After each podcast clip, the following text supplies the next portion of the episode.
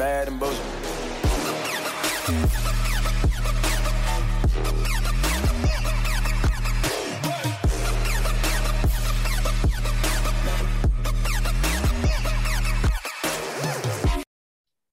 Welcome to the Bad and Bitchy podcast. I'm Erin. And I'm Erica. And today we have a special edition of, well, I guess our version of the speech from the throne.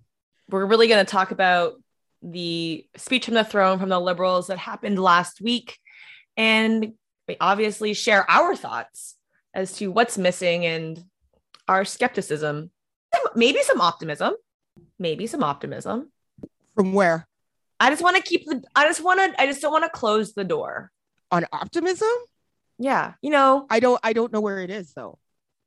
I'm just saying I've never met this optimism you speak of in Canadian politics. Listen, it's a lot of cynicism, but I just want to, you know what? Keep the door op- ajar. All right. the wind will blow it shut though. oh my god.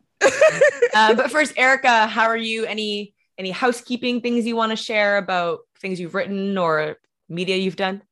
So I was I did I'm like regularly on Toronto radio now on Global News Toronto. And so I was on there Monday talking about that kid, that Kenosha kid. And uh, I was on today talking about the NDP because I wrote a piece in the Hill Times asking why the NDP exists.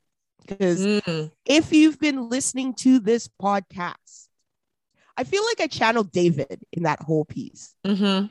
Um, big group text vibes for sure. Yeah, yeah, big group text vibes. So I, I think that piece was just born out of frustration of not having a real viable progressive party. Mm-hmm. And, you know, their lack of ambition and the fact that I can't trust Jagmeet Singh to stand up for the rights of racialized people in this country, considering how he joined white supremacy and patriarchy in bullying Sachi um, Kurl. Kurl uh, at the debate mm. for asking the question that should have been that he should have been asking. Mm-hmm. You know, Mhm. and I don't, I don't. Would you start doing shit like that, throwing people under the bus like that for white supremacy, I'm done with you. Mm. Done. Yeah. And I, I think that, well, one, I'm just going to joke that maybe why does the NDP exist is the existential question of Canadian politics. Mhm. And two, you talked about Jagmeet not standing up for people of color and women and other marginalized or vulnerable populations Or and climate. Coming to think of it, well and and that's exactly what i was getting to is that like we don't actually even know the values the party is a extolling right and like they're supposed to be the most progressive and yet they're still trying to hang out both ways by playing to or liberals and progressives and it's just not working and so but there's no no, they're liberal light. there's no critical discussion that I'm aware of within the party and being like, uh, maybe we should reevaluate uh, why we exist and our why we were created in the first place and get back to our roots. Agreed. That's what they should be doing. Mm-hmm. I I don't even know. So let me get this straight. They in 2019 they they got roughly the same amount of seats in 2021 than they did in 2019 with more money and a leader who's better known. Mm-hmm. So they've accomplished nothing. Mm-hmm. And then they want to turn around and talk about how they're not in it for electability. And I'm just like, then what the fuck are you here for? Listen, I'm not saying that they have to be a complete major. I, I just think in this third party status that they have, when they have the balance of power Mhm. in parliament, I don't think it's been used well. yes, and I think They've gotten a couple of things maybe, but it really hasn't been used well. And they have power now and they don't know how to use their power. Mhm. And that bothers me. That bothers me a lot because they'll get played and then they'll blur and then they'll blame the liberals because they don't know the game. Yeah, and if if you view yourself as continually being a party that's going to hold the balance of power, you know what? Great, amazing, but then you actually have to have views that are di- significantly different than the parties who will hold power so that you can push them on those things. If you think about the Green Party, for example, like don't get me wrong, they're in a disaster, but they have been there to advance the conversation on climate change and on green issues. And they've and, done that. And because of them, we are have a more progressive, okay, uh, climate policy than we would have otherwise. You know, they're very yeah. clear as to why they exist and what their goals are, and they're happy to push that and they're happy to make that con- that part of the conversation, and that's amazing. But the NDP is not doing that. They're not driving the conversation. They're not driving the policy discussions. They're just I I picture like a meme where there's like someone holding on the back of a bumper of a car, just like trying to like drag on. Actually, wasn't that their bus? Yeah, yeah, yeah, yeah, yeah. Okay, so I follow Stephen Taylor on Twitter, who is um I think he's he's some conservative operative, but his Twitter is hilarious. Okay, and he posted it. he mm-hmm. tweeted it, and I remember. I was just like, and it it literally looked like jag meat holding on to the back of the bus. Yeah, and I'm like, did nobody look at this? Like, it was a joke, much like their campaign. Yeah. They do not, they also don't support their racialized um, candidates properly. Mm-hmm. I've seen that from the inside. They hang them out to dry. Yeah. There is no party support. It's it's it's a bunch of young white dudes running around trying to fix campaigns and shit. There's no support, there's no ground game, there's nothing. So the reason the NDP really don't get elected is their own internal processes and structure. Yeah. A lot of it has to do with their infrastructure and their processes and their etc. Mm-hmm. Not not necessarily the the viewpoints. Mm-hmm. The, they had more money yet run a ran a shitty campaign. Mm-hmm. They ran a shitty campaign with their wealth tax. Okay, so how much revenue is that going to bring in? Mm-hmm. Approximately. Give me a ballpark. I didn't hear anything like that. And that's why I'm saying it looked like a, what are the mechanisms? Are you going to change? And we talked about this. Are you going to change the tax code? If you are, then how? What are the mechanisms? We got nothing. That's why it sounded like a university protest flyer. yeah. You know, that's the thing. It's like show up like adults and show us some respect because mm-hmm. that's disrespectful, in my opinion. Absolutely. And uh, for whoever's listening, our services are for hire. Anyway, for me, I had a piece in the Vancouver Tech Journal about a Vancouver based startup called Padia, and it is a gaming platform and actually a feminist gaming platform that is built with women and allies in mind. And then, of course, just a reminder every month we do host Twitter spaces. Those are announced on the podcast, they're announced in our newsletter, they're announced on Twitter, Instagram. So make sure you are adequately signed up for all of those things or following us on all of those platforms so that you don't miss those discussions because we do then, you know, call back to them on the podcast. We're just really multi-platform integration here. we really are. Yeah. Because we're not normals. You explain to people what the normals are, Erin? And a quote unquote normal is someone who is not usually not on Twitter, almost never on Twitter, and almost never following the the day-to-day machinations of literally anything. Yeah, you know, Twitter they, and Instagram the, basically. The only streaming platform they like service they use is Netflix. They couldn't be bothered with Crave or Amazon they're on Prime. LinkedIn. The only platform they're on is LinkedIn. or Facebook or Facebook. Yeah, yeah, that's it. Yeah. And Facebook is like like your grandmother's there. Like, you know what I mean? Mm-hmm. They have cable and 50 foot, 50 inch TVs. Mm-hmm. Like, you know what I mean? In the basement. Yes. That's what I picture. They think Emily in Paris is good TV, you know, those types of people. Ooh, ouch. Ouch. I don't know. It was the pandemic. Okay. I was watching a lot of shit. It's really ramping back up. it's rap. Look at what Christmas is going to do. We're going to get screwed. Woof. All these people who are like, we're going back to the office. There's going to be a hybrid model. I'm like, you sure about that? Mm-hmm. I'm Mhm. like, I hear all these managers talking big and fat about about oh well, team cohesion needs the office. No, it don't. Because guess what? Your team's not cohesive. They all hate each other. Okay. They wouldn't hang out. They don't give a fuck about each other. And they sure as hell don't want to go to Shirley's potluck. hmm So, team cohesion is overrated in corporate and institutional settings, but I do believe it's important in your smaller, smaller places. Yeah. But why do you need to be friends? I've never understood this. You don't need to, why do you need to be friends with your coworkers? No, no, no. You're there to get a job done. Yeah, you're there to get along. You don't have to be friends. You can get along. We don't need parties and team cohesion and shit. I got friends. They ain't them. In fact, I probably don't even. I don't even need more friends. Yeah. But that's also the thing is like when your workplace starts saying that you're family, that's what that, that's a red flag. You know, there's a meme. fuck out. There's a meme going around. It's be like, oh, blah blah blah is a red flag, and then a bunch of red flags. Yeah. Having your boss or whatever your CEO say it's a family, get the fuck out because that means that they are going to take advantage of you. Yes. They will they will encroach on your time. They will expect you, you- to behave like you would for your literal family. Yeah. Which means cleaning up after them in a gender context. Yeah. Because that's another gendered thing that they need to get the fuck like get rid of.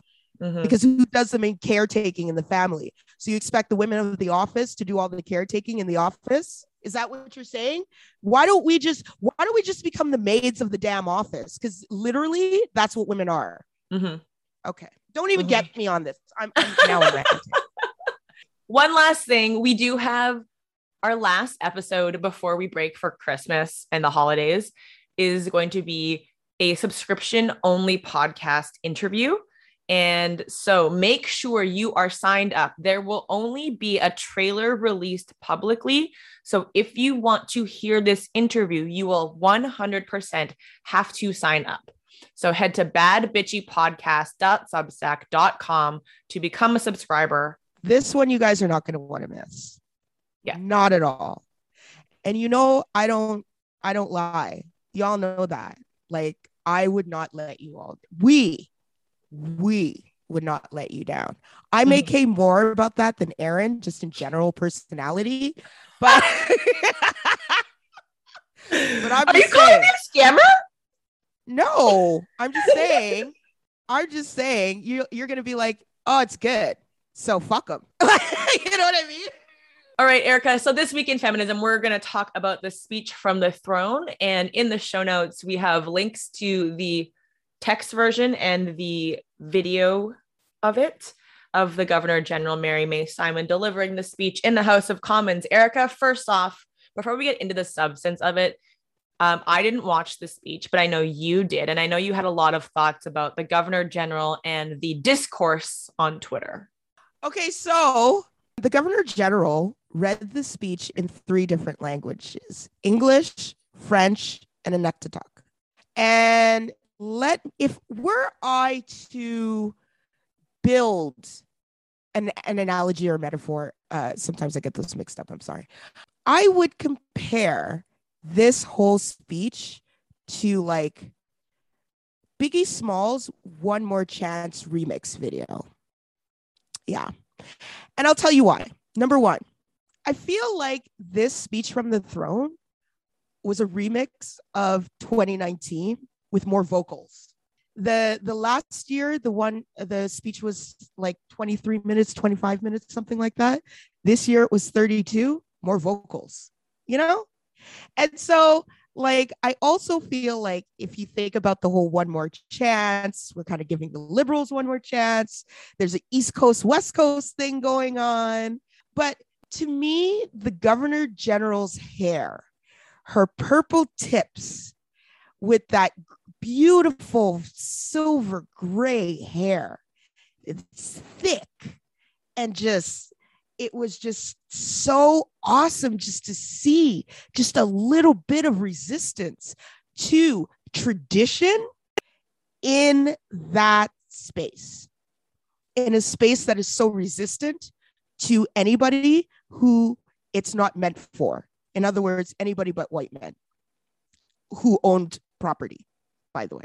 So I feel like the governor general in itself was like a highlight. And uh, it was, it was, I actually felt that that to me was the most positive part of the whole speech. Mm-hmm. Um, but I really, really like the purple tips. Um, I think it was uh oh friend of the pod doc, Dr. Lindsay Tedds is like I she was on Twitter she's like I think I'm going to do that with my hair. Uh she may have started a trend and fashion can be joy. I did find it entertaining that the governor general was asked if her purple hair had any sort of significance and her response was just so good. She said something to the effect of, Oh, yeah, no, I just was bored with my hair and I wanted to dye it purple. Oh, I love it. I love it. Just kind of like the audacity of you asking me about my fucking hair. Yeah, she's like, like it's the big stage. Yeah. I mean, let's do something different. Mm-hmm. But I, I really just think that that she just brought a freshness, a, f- a breath of fresh air Oh, absolutely. It's kind um, of it's kind of the same vibe as when you were going into the office and then maybe one day you felt like dressing up a little bit more than usual and everyone's like, "Oh, why do you look so nice? Do you have a job interview?" It's really none of your fucking business why I dressed up today. They hate people who experience joy and like honestly, anything that is outside of their very narrow mindset they're afraid of and they ridicule. I remember wearing color. I used to wear color all the time. I still do, but I used to wear it at work. And this woman turned around and said, Oh, you're very colorful. Oh. As though it's an insult. Anyways, as you mentioned, Erica, the, the governor general spoke in three languages during the speech. And of course, when she was named governor general, there was pushback from Quebec, obviously, the fact that she wasn't bilingual in French. Eh, sorry, wasn't quote unquote bilingual. And what they meant was bilingual in the two quote unquote official languages of Canada, English and French, where she is bilingual in English and her her native language, Nuktitut. You know, of course, she had to learn some French for this speech. And of course, there's always got to be one that is like, um, the French needs some work. If she's going to be serving Quebecers, her French needs some work. Are you fucking kidding me? Get the fuck out of here. Does O'Toole's French need work? Because this French needs work. I mean, yeah. So why is like my here's the thing. She learned quite a bit of French in that short time. But this is the thing, like Quebec was against her from the beginning. Oh, from the beginning.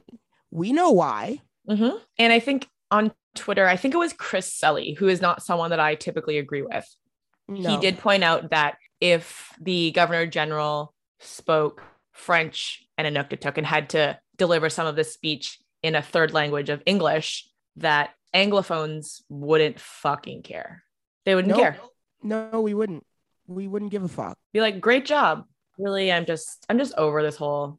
Well, it's, it's honestly, it, okay in Politico's newsletter, Politico Hi, really Nick. should be. Hi, Nick from Scarborough. Um, inside inside joke, y'all. Inside joke. Okay, so Politico said so. They talked about the speech from the throne, and they said what hasn't changed. Shortly after Simon read the words, we need to embrace the diversity of Canada and demonstrate respect and understanding for all peoples every day, conservative Senator Claude Car- Carignan released a statement criticizing her French. Her proficiency in her role is, quote, a slap in the face to all French speaking Canadians, unquote. You know what? First of all, of course, they would have a problem with we need to embrace the diversity of Canada and demonstrate respect and understanding for all peoples because they don't do that shit because they're racist. And so, of course, as usual, people of color, BIPOC people go above and beyond, and it's still not good enough for y'all. Just saying. Really can't win. You really can't win. So This woman spoke three languages. I'm pretty sure it's the first time we heard Inuktitut in the in the house. Isn't that like a good thing? I mean, you would think so, especially in the spirit of reconciliation. And Which- and there was a lot of that speech that was about reconciliation. It started off with reconciliation. There's a big part of reconciliation about how it's a whole of government approach. I mean, considering the government is being sued by indigenous public servants, that's going to be a joke. But anyway, my point being that it's never going to be good enough for them because she's not one of them. And that's how Quebec racism works. Mhm. She's not pure laine. So forget it. So, the speech from the throne is the official kickoff for the next sitting of parliament. And this speech laid out seven different priorities. The first being building a healthier today and tomorrow. The second, growing a more resilient economy. Three, bolder climate action. Four, fighting harder for safer communities. Five, standing up for diversity and inclusion. Six, moving faster on the path to reconciliation. And seven, fighting for a secure, just, and equitable world.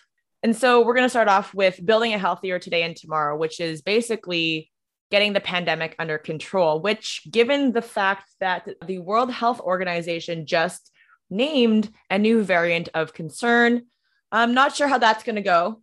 So good luck. And the government will work collaboratively with provinces, territories, and other partners to deliver real results on what Canadians are going to need. A lot of these things are things that were in the Liberal platform, including Yes. mandated vaccinations for federal and federal, federally regulated workers and everyone traveling within Canada by plane, train, or ship. I was going to say automobile, but that's not what it says.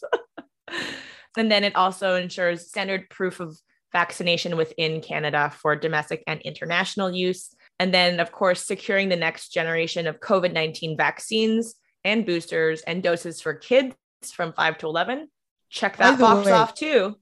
By the way, oh, to be a Pfizer shareholder.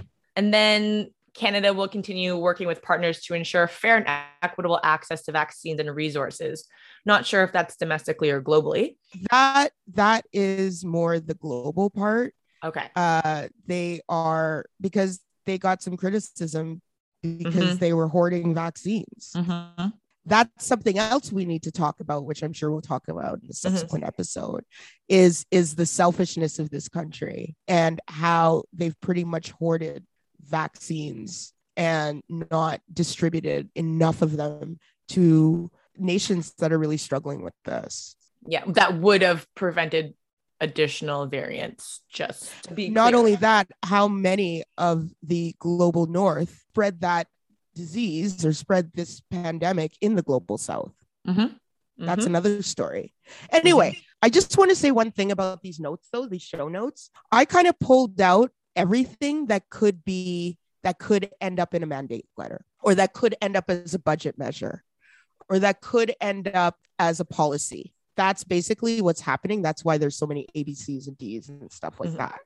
I've linked to each section. So it's easier for everybody just to click and just get to that particular section of the speech. Mhm. You're welcome. I actually really love that. So, and then of course, the last bullet here is accessibility and care in rural communities, delayed procedures, mental health and addiction treatment, long term care, improved data collection across health systems to inform future decisions in order to improve outcomes. I mean, I guess I thought we did this. Didn't we do this? the healthcare system and the inability for it to talk to each other across provinces is shocking to me. It can't even talk to each other, period, Yeah. within the province. Mhm. Like, Mhm. I'm just like, what happened to, remember, didn't they have e records or e health or something like Mm. 10, 12 years ago and they scrapped it? Like, I feel like Ontario was trying to do this, this, this digitizing of health records and they scrapped it somewhere along the line. But it would be useful. I'm just saying. It Yeah. would be useful if we got out of just primarily using faxes. I'm just saying. You know, we're just using MS DOS for our healthcare system. So, And Excel apparently for everything else. So it's not like it's secure. I love I love how they're like, it's not secure. I'm like, you're using Excel. Okay. Mhm. Everybody's health records are basically in Excel documents. Is that secure? Like, come on. yeah i i find and i was talking to someone about this the other day is that these are great priorities and obviously we'll get into the rest of them but we're not talking about overlapping venn diagram of all of these issues they seem to the government seems and maybe it's it's cleaner and easier this way and obviously it is and hopefully the mandate letters really get into that cross pollination part well they will mm-hmm. because they have Yeah. in the past. But none of these things are really existing in isolation and in silos. They really exist across government and across multiple portfolios. And they require a lot of cooperation between federal departments and agencies. Um, but even like getting the working with partners to ensure fair and equitable access to vaccines, who's doing that? And, you know, that's a Health Canada thing, that's a global affairs thing. And how do we make sure that BIPOC people are being targeted to get all of these, you know, additional healthcare services and treatments and vaccines because they may not be up to speed on Canada's healthcare system or, you know, that type of thing. I just worry that like all of these things sound good on their face, but we there's it's so easily easy to forget the disproportionate effects or unintended consequences.